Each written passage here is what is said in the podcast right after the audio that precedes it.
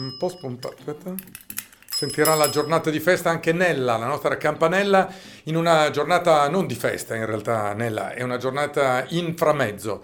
Ieri era festa, domani lo sarà, oggi qualcuno, anzi molti hanno fatto il ponte, noi invece siamo qui. Dionigi sta per arrivare, lo vedo all'orizzonte che si sta avvicinando, il giovane vecchio che è un po' il partner di Guido Bagatta per questo Guido dalle 7, questo è il pre Guido dalle 7, eh, mi raccomando, il programma vero inizia fra qualche attimo. Oggi avremo un argomento molto ma molto interessante, soprattutto per chi legge e per chi va al cinema. Saremo tutti insieme appassionatamente. Ah, poi nota in calce, domani una giornata di pausa ce la concedete, domani quindi non saremo online, ci saranno tutte le puntate precedenti di Guido dalle 7 sulla vostra piattaforma preferita e poi ritorneremo mercoledì. Ma per adesso sigla. Gruppo ASTM, player globale nelle grandi infrastrutture, presenta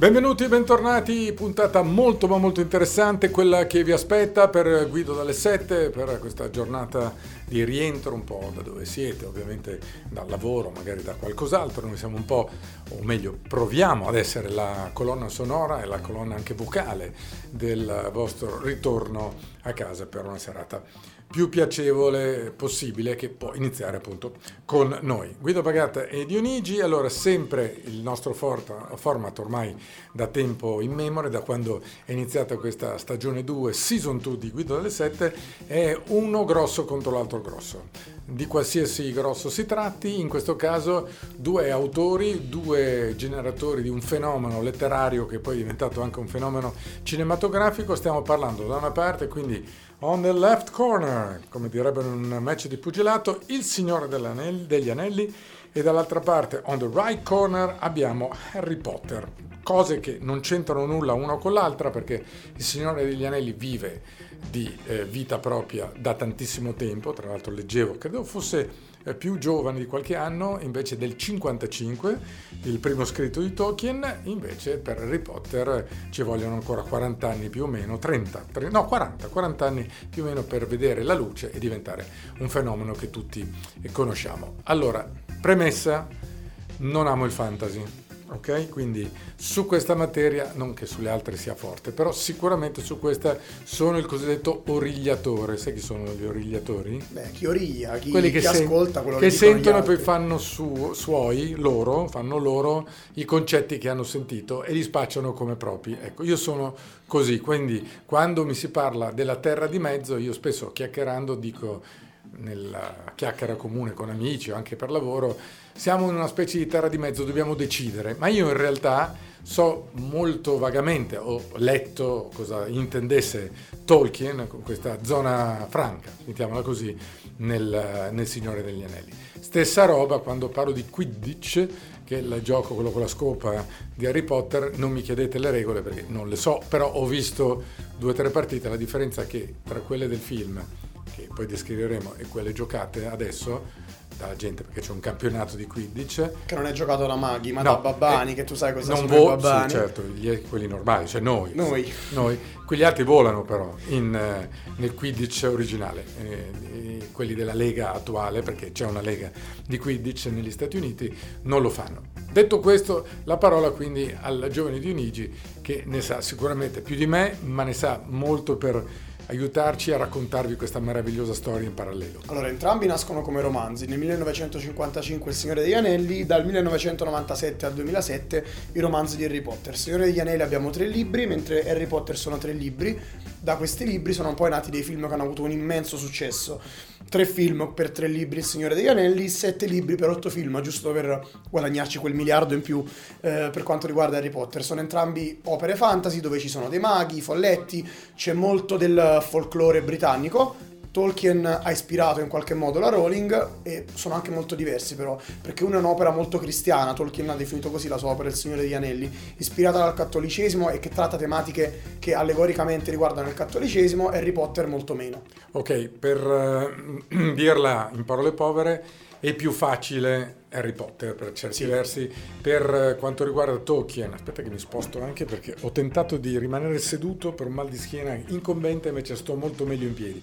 Dicevo, per Tolkien bisogna avere una soglia di attenzione altissima, cioè se tu stai guardando Il Signore degli Anelli, se fermi, bene, ma se non vuoi fermare hai tempo per una pipì veloce, hai il tempo per andare fiondarti nel frigo una lattina, ma non puoi aprirla e versarla perché è già, è già troppo. Ti sei perso una battuta che magari è quella chiave della mezz'ora Se successiva. non segui tutto il Signore degli Anelli è impossibile, cioè devi Impossibile. ricominciare da capo. Ed è per questo che è molto faticoso. Pensa a te che è faticoso guardandolo.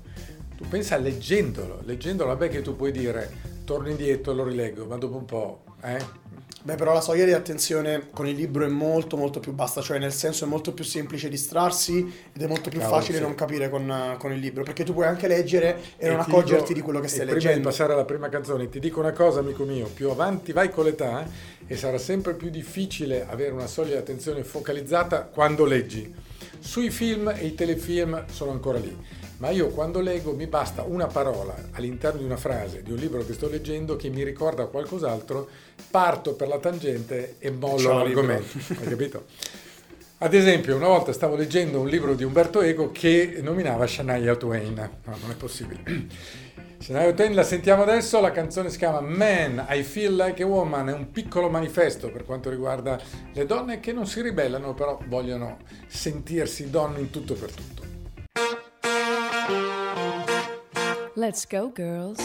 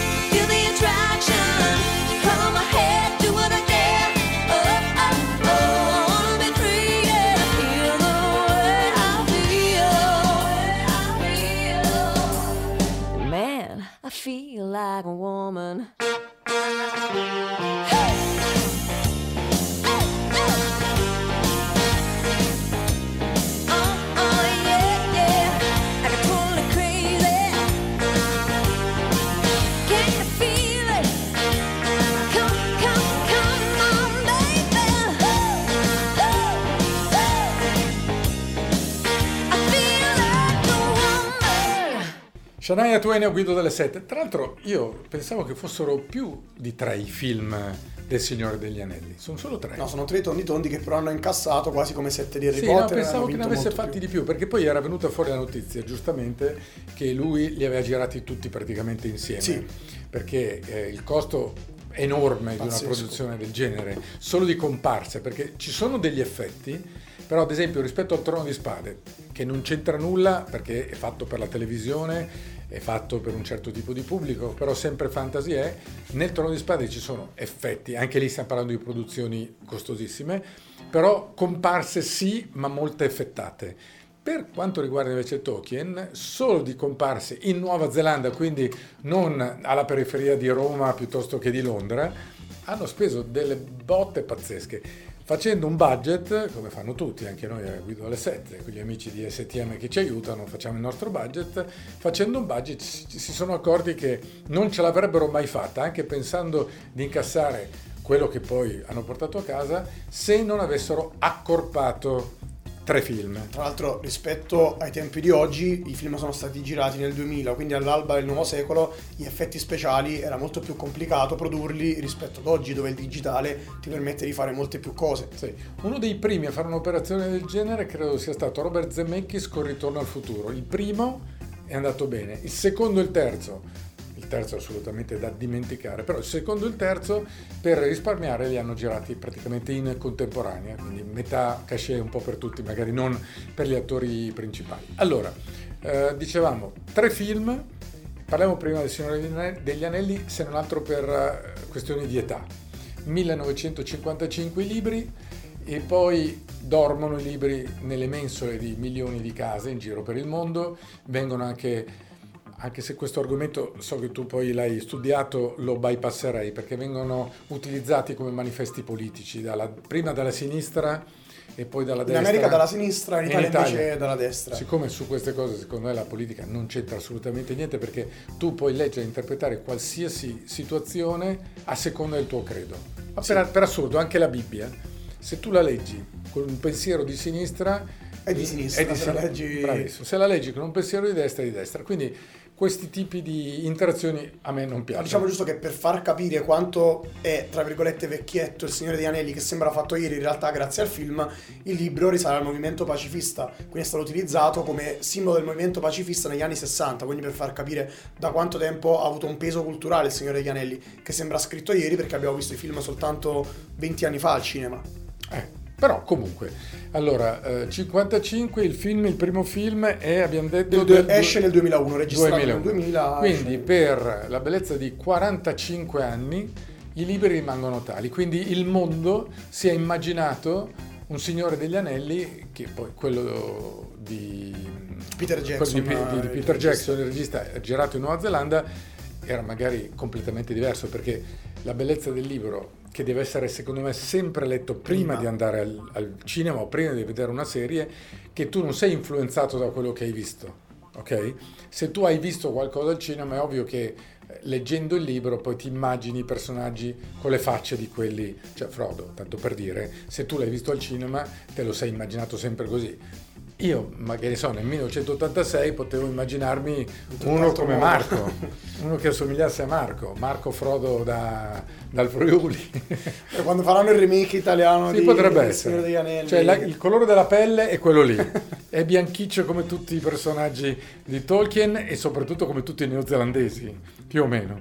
Tanto è vero che appunto la cosa bella del Signore degli Anelli è che tanto del successo che ha avuto così ha arricchito il PIL della Nuova Zelanda perché certo. era una- eh, la Nuova Zelanda dal punto di vista cinematografico non è che aveva poi tanto No. successo ma con Peter Jackson neozelandese ambientato lì ha arricchito lo stato della Nuova Zelanda Nuova Zelanda che, eh, come dicevi tu, non ha una grossa fama né nella, nella musica né nello spettacolo e via dicendo, però era il set ideale per il Signore degli Anelli, per la natura, per le facilitazioni che hanno avuto sia finanziarie e fiscali, ma anche proprio tecnologiche e tecniche. Loro hanno, hanno praticamente invaso regioni intere dove non c'è quasi nulla, con i pochi che abitavano da quelle parti che hanno contribuito. In nessun'altra parte del mondo, mh, diciamo civilizzato, si, si poteva fare una cosa del Eh, genere. La cosa è paradossale perché poi se ci pensi le ambientazioni sono quelle tipiche del folklore britannico, Inglese. irlandese, scozzese, invece è stato girato Però sai, magari la Scozia, a mondo. parte che secondo me sia in Scozia che in Irlanda ci sono posti del genere un po' più piccoli, meno persi nel nulla, però il peso della sterlina e quanto chiedevano diciamo, le situazioni locali solo di albergo, che loro hanno fatto non so quanti migliaia di pernottamenti consecutivi e non hanno mai trovato la quadra quando facevano il pre-budget. E così poi lui, anche essendo neozelandese, ha detto, sapete cosa c'è? Vicino a casa mia, nel mio cortile, c'è il posto giusto e andiamo lì. Questi sono i Ram Jam a guido dalle 7 con Black Betty Bambolen.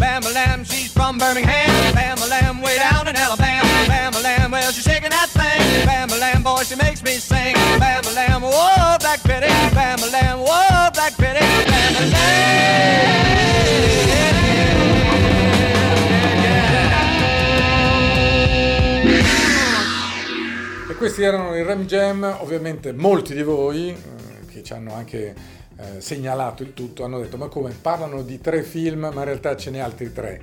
Vero però che sono quelli di Lo Hobbit, che anche brutti. Lo Hobbit, a me, L'Hobbit, perché non ha messo l'apostrofo? L'apostrofo. Era più bello. Vabbè, ma sono affari delle produzioni internazionali che Beh, poi... però l'Hobbit che abbiamo in studio ci teneva... Sì, lui e tanti altri a dire che oltre ai tre film del Signore degli Anelli, successivamente sono stati fatti altri tre film molto attesi da tutti gli appassionati del fantasy del Signore degli Anelli, che in realtà sono il prequel, perché sono collocati eh, come logistica mentale prima dell'inizio del Signore degli Anelli, con il trucchetto dei libri scritti come manuali per unire una cosa all'altra. Esattamente. È già nel scritto da Medioevo, Bilbo eh. Baggins, che è uno dei protagonisti di sia dello Hobbit che il Signore degli Anelli. È un po' come quello che è accaduto per Harry Potter, dove abbiamo prima la saga di Harry Potter principale con i suoi sette libri, e poi ci sono i cosiddetti spin-off anche come romanzi, Sì, quindi animali, fantastici. e tutto il resto.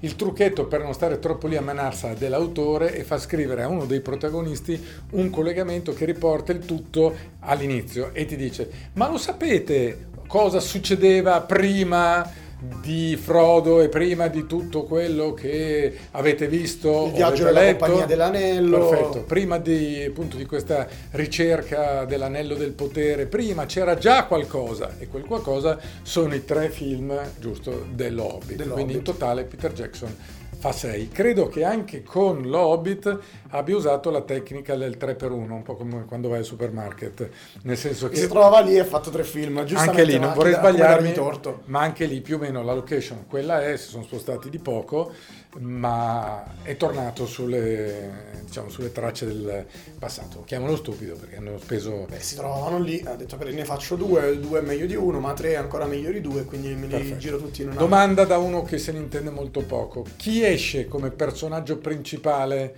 un po' come in Star Wars, ok? C'è sempre uno fra tutti, tipo Bilbo Baggins.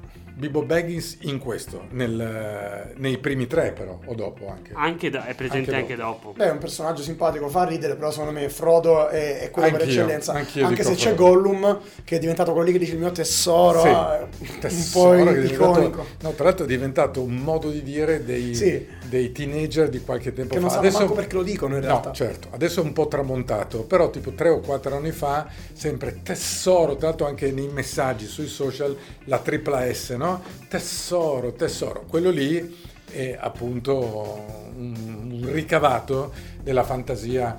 Tanto, ma nel- nei libri, secondo te, il discorso di tesoro che credo che sia in inglese My Darling, non so come sia tradotto nella Beh, in lingua realtà originale. forse con Treasure, perché si riferisce proprio al tesoro Forse fisico. Treasure. Ma ci sarà stato o è un'aggiunta di Peter Jackson per romanzarlo al cinema? Dire romanzare un film non è facile, però devi aggiungere molto. Come, come enfasi sicuramente l'hanno fatto per il cinema perché tra libro e film ci sono molte differenze come avviene per esempio per Harry Potter dove molti cognomi per esempio nel romanzo sono scritti in un modo e poi per renderli oralmente tra virgolette sono cambiati. Per esempio la professoressa Minerva McGranit che si chiama così nel film nel libro è resa McGonagall per una serie di motivi di eufonia. Certo, certo. Ok, allora abbiamo parlato tantissimo di ovviamente Frodo e compagni, zero o quasi di Harry Potter e soci. Adesso correggeremo subito il tiro perché tra i due litiganti, uno l'abbiamo già abbondantemente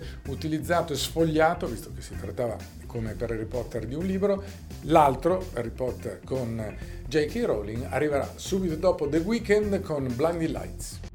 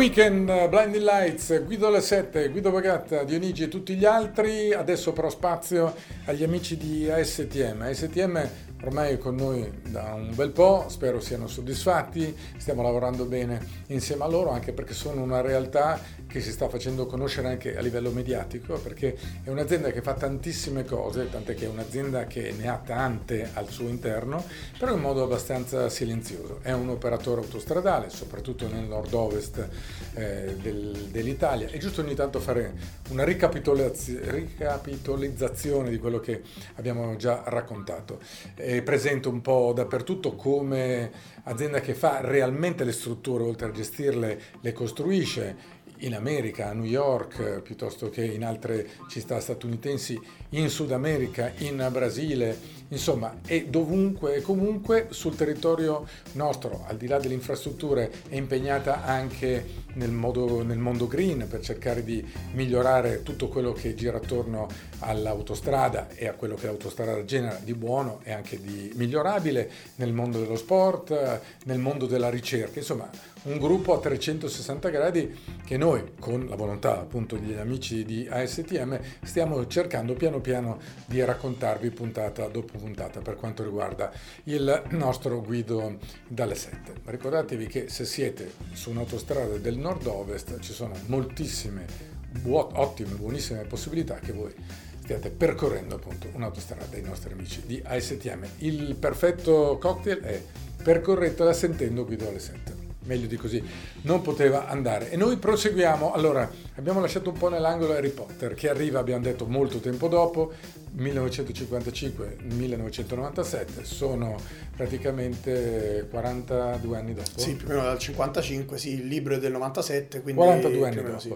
J.K. Rowling, sconosciuta ai più, eh, con eh, la voglia di scrivere, trova ovviamente la pentola d'oro al fondo dell'arcobaleno, per usare un termine molto utilizzato e anche abusato nei libri. La pentola d'oro ovviamente è eh, l'idea di eh, mettere per, per iscritto le sue fantasie, i racconti per quanto riguarda la sua famiglia, tutto quello che lei aveva vissuto, scrive questo primo libro che incredibilmente Ha un successo pazzesco e la cosa bella è che inizialmente lei era una storia molto particolare lei, perché lei soffriva di depressione, più volte ha addirittura pensato di togliersi la vita, di farla finita, in realtà poi nel momento massimo della depressione lei si trova in un bar e ha da questo bar l'ispirazione per scrivere Harry Potter, tant'è vero che oggi è ancora visitabile a Londra, se non Sì. sbaglio, questo bar dove è nato, tra virgolette, Harry Potter. Lei pubblica questo primo libro eh, firmandosi J.K. Rowling, senza specificare quel J.K. per una questione di non far sapere se fosse maschio o femmina, Sì. perché a quel tempo uomo o donna, insomma, la gente poteva essere influenzata. E il libro ha un successo incredibile non soltanto fra i ragazzi, ma anche tra gli adulti che cominciano ad appassionarsi. Tant'è vero che una delle critiche che molti fanno a Harry Potter è che in realtà, mh, per esempio, un giornalista del Washington Post, quando l'ha recensito, ha affermato che Harry Potter è un caso tremendo di infantilismo culturale, cioè di persone adulte che piuttosto di leggere qualcosa di impegnato si sono lasciate ammaliare dal mondo di Harry Potter, che è un po' troppo infantile. secondo Allora, diciamo che io invece la penso all'inverso. Sembra un libro per, non per bambini, per ragazzini, perché il target è perfetto. Nel 97, io mi ricordo figli di miei amici che avevano 10 anni, che adesso sono sposati con figli a loro volta, perché il tempo passa, che avevano 10-12 anni, facevano fatica a leggerlo, se lo dovevano fare leggere. Poi, andando avanti, direi che l'età perfetta, se uscisse di nuovo Harry Potter 2 La vendetta con tutta di nuovo un percorso diverso, l'età perfetta è tra i 13 e i 15, dove si comincia a comprendere perché non è un libro per bambini e non è neanche un libro per teenager. Se vogliamo dire proprio, secondo me l'età giusta è, di- è un libro per un trentenne, perdonatemi perché maschio o femmino che sia, perché è una storia che sembra all'apparenza eh, tutta Bene fantasia. male, le cose banali, ma non è assolutamente così. Assolutamente, lei la sua bravura che all'interno di tutto quello che leggete o vedete, perché molti magari non hanno letto il libro e sono andati al cinema direttamente, all'interno di tutto quello ci sono tantissime chiavi nascoste, non nascoste eh, come un giallo, piuttosto sai, i gialli satanici, il simbolo, no, sono chiavi di lettura che, o di visione che la, che la Rowling stimola nel, nel- in colui che sta usufruendo. Sì, ci, sono temi importantissimi che si possono cogliere soltanto quando sei più grande, come per esempio il tema È del quello. razzismo, della lotta di classe, queste cose A così. uno di 12 anni, onestamente, gli- purtroppo meno male, dipende dai punti di vista, gli passa via come l'acqua su un impermeabile. Cioè, alla fine, diciamoci la verità, la trama qual è? Che c'è questo Voldemort che è il cattivo che vuole eliminare tutte le persone che non sono maghi al 100%. Quindi perciò può essere letta come un, libro che parla anche di tematiche di, razz- di razzismo, di emarginazione, però lo puoi comprendere solo quando sei più grande, obiettivamente. Sì, sorprendente in tutto e per tutto, per come è stato scritto e anche per come è stato portato al cinema. Sempre io dico che la prima opera non scritta ma cinematografica è stata stupenda.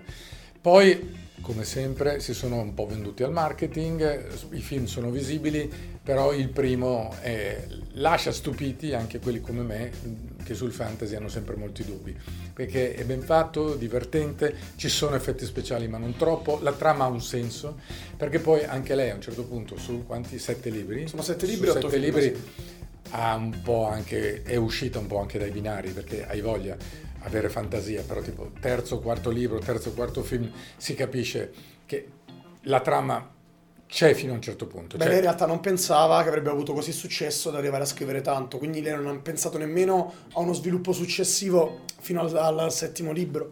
E però il mercato voleva questo, un po' come è successo con Bond. Eh, originariamente Bond, eh, i libri scritti sono molti meno dei film, solo che a un certo punto avevano necessità di tenere vivo il, eh, il personaggio e quindi hanno inventato, hanno preso dei pezzettini delle trame dai libri e li hanno poi messi insieme, tant'è che se tu guardi al di là del successo o meno degli ultimi 5-6 Bond, non c'è la trama. Non Beh, c'è Harry niente. Che arrivano personaggi negli ultimi romanzi, che non sono mai stati citati nei primi romanzi, poi arrivano personaggi nuovi proprio perché probabilmente c'era bisogno di aggiungere qualcosa. Personaggi che per esempio compaiono anche solo nell'ultimo libro o negli ultimi due. Vabbè, però quello ci può stare anche se dovrebbero allegare un manualetto Per spiega- beh, bravissimo, no, per spiegare questo con questo con quest'altro è il solito effetto, quello che io chiamo ripeto beautiful, no? Che se tu entri in beautiful inteso come soap opera che è arrivata alla 1000, non so, puntata, entri alla 400, se non c'è qualcuno che ti fa rapidamente un riassunto, non capisci niente. Più o meno anche come Harry Potter. E non è facilissimo, se uno dice vediamo il quinto film, Ma guarda che io per esempio che sono un grande fan, ho letto tutti i libri e ho visto tutti i film e li ho visti anche tante volte. Oggi se mi chiedi la trama c'è ancora qualche buco che non riesco a ricordare perché è, è impossibile. Ma questa è la, non la tua, è la mente umana che dimentica perché i giga finiscono anche se hai 26 anni. Questi sono i Killers, la canzone meravigliosa è Human qui a Guido dalle 7.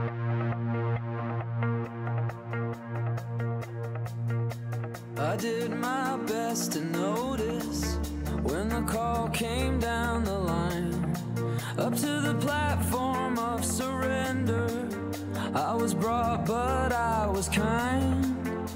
And sometimes I get nervous when I see an open door. Close your eyes, clear your heart. Cut the cord. Are we dancer? My sign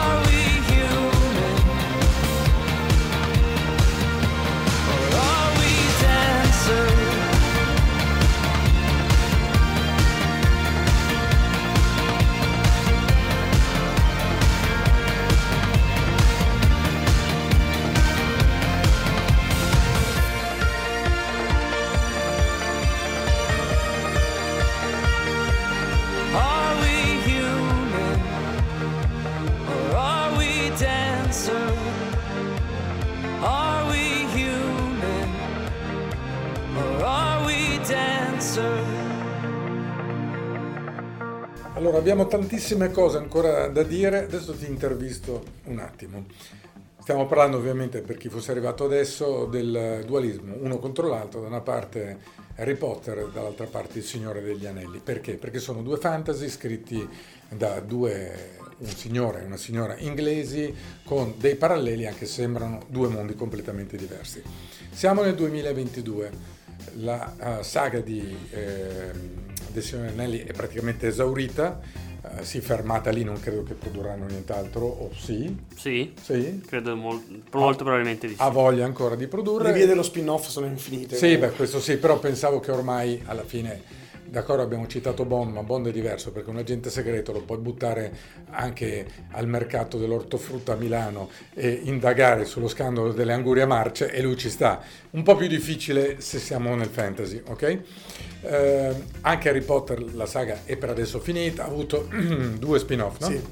uno dei quali eh, Animali Fantastici che io ho visto non, fa- non mi ha fatto impazzire, ma questi sono giudizi personali. Ti chiedo, le nuove generazioni, se tu prendi adesso uno di 15 anni, che era il target di Harry Potter quando Harry Potter è uscito, e uno di 30, che era il target di appunto Il Signore degli Anelli quando Il Signore degli Anelli è uscito, oggi come oggi, sanno qualcosa, si ricordano qualcosa o è tabula rasa come sta succedendo per tutto ciò che ci circonda? Secondo me Harry Potter continua ad essere apprezzato e magari qualcuno in più mh, lo può conoscere perché per esempio negli anni della pandemia, quindi quando c'è stato il lockdown, c'è stata la maratona di Mediaset e ha avuto un grande successo anche fra i ragazzini che erano obbligati a stare chiusi in casa, quindi hanno potuto conoscerlo. Signore degli Oddio. Anelli, un po' un meno po' più difficile. me. Oddio, durante la pandemia, se a un certo punto, dopo un anno, raschiando il fondo del barile, avrebbero trasmesso, avessero trasmesso io contro te, nel senso non eh, quelli, non, com'è, me contro te, non me contro te, ma io contro te, Guidone contro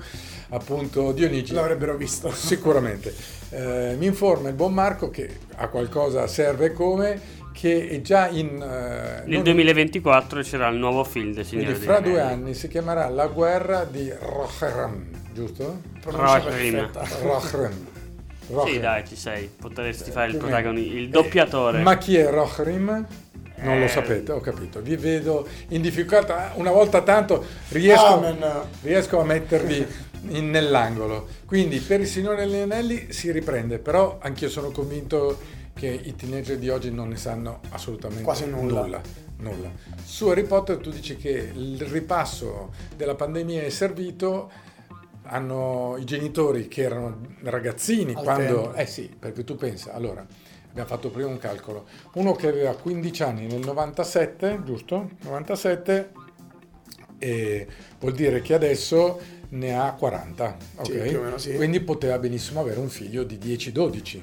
E quindi il papà ha, ha fatto rivivere i figli durante la pandemia col tempo per stare sul divano molto più vasto rispetto a prima, ha fatto una lezione, non so poi se la lezione è stata recepita piuttosto che palle papà, questa roba qui non ci appartiene più perché tramonterà anche Harry Potter più o meno, o no? Beh, anche perché Animali Fantastici non ha avuto questo grandissimo successo in termini di critica, cioè magari in termini di incasso sì, ma in termini di critica poi non è stato particolarmente Ma però apprezzato. quello lì sai cos'è? Poi c'erano un po' di questioni Johnny Depp che è stato rimosso dalla produzione per le sue questioni legali con eh, Però sai, quello, hai detto due cose che in realtà servono invece a- al prodotto. Intanto se viene buttato fuori qualcuno poi del calibro di Johnny Depp fa parlare e quindi è tutto marketing. Dall'altra parte, cos'era l'altra cosa che hai detto della... mm, che non ha eh, avuto tanto successo a livello Ecco, di critica, ma in incasso sì. Quando la critica massacra qualcosa, tu vai a vedere 8 volte su 10 ha un successo di pubblico clamoroso.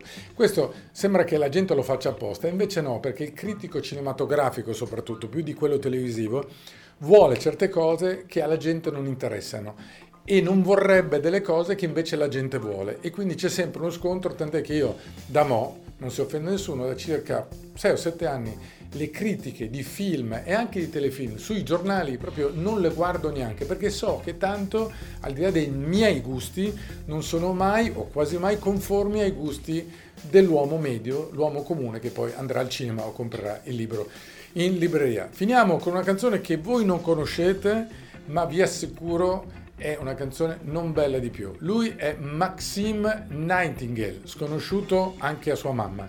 Sua mamma non si ricorda neanche di averlo messo al mondo. Siamo negli anni 80, canzone non eh, facile da ricordare, ma bellissima quando l'ascolterete, la vorrete di nuovo. Un po' complicato il nome suo e anche il titolo, che è bello lungo, si chiama Right Back Where We Started From. Praticamente torniamo da dove siamo partiti. Potrebbe essere una specie di canzone che ricorda a J.K. Rowling e a tutti i suoi eh, colleghi eh, come è nato il discorso appunto di Harry Potter e come è nato il discorso del Signore degli Anelli. Praticamente un ritorno al passato per capire il futuro. Vai!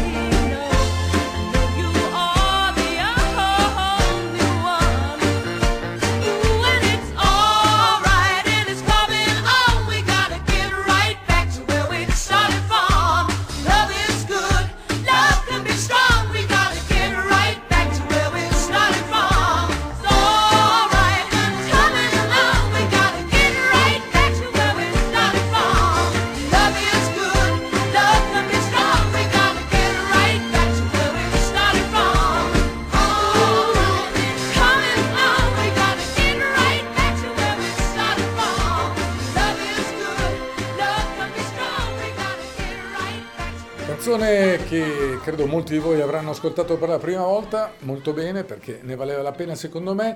Allora, chiudiamo con un po' di televisione.